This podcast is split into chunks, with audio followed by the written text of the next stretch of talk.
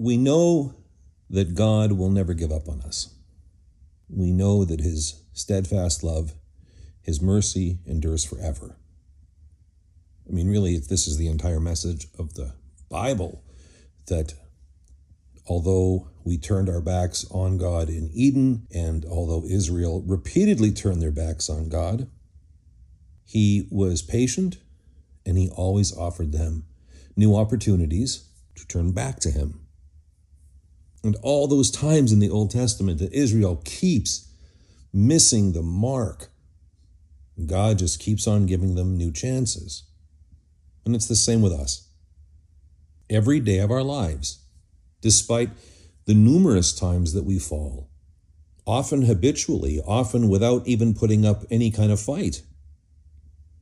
In spite of all of that, God is always ready to take us back, to give us a new chance, a new life with Him.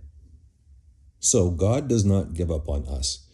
It is also very important that we do not give up on ourselves.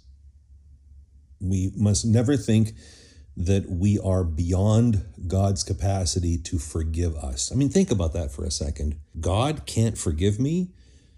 The church fathers say that this is actually pride functioning, but in an inverted way. To say that I am beyond God's capacity to forgive is to say that I'm beyond God.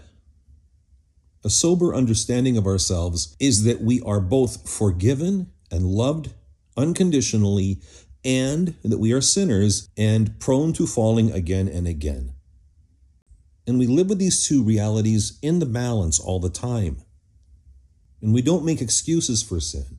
We don't live in denial about our obsessions, compulsions, and addictions. We need to address these things, but we address them knowing that God is ready and willing and able to offer us his healing grace as long as we open our hearts to that grace.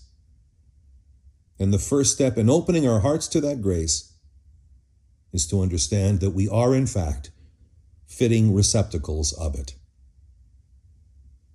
May the grace of our Lord Jesus Christ, the love of God the Father, and the communion of the Holy Spirit be with us all.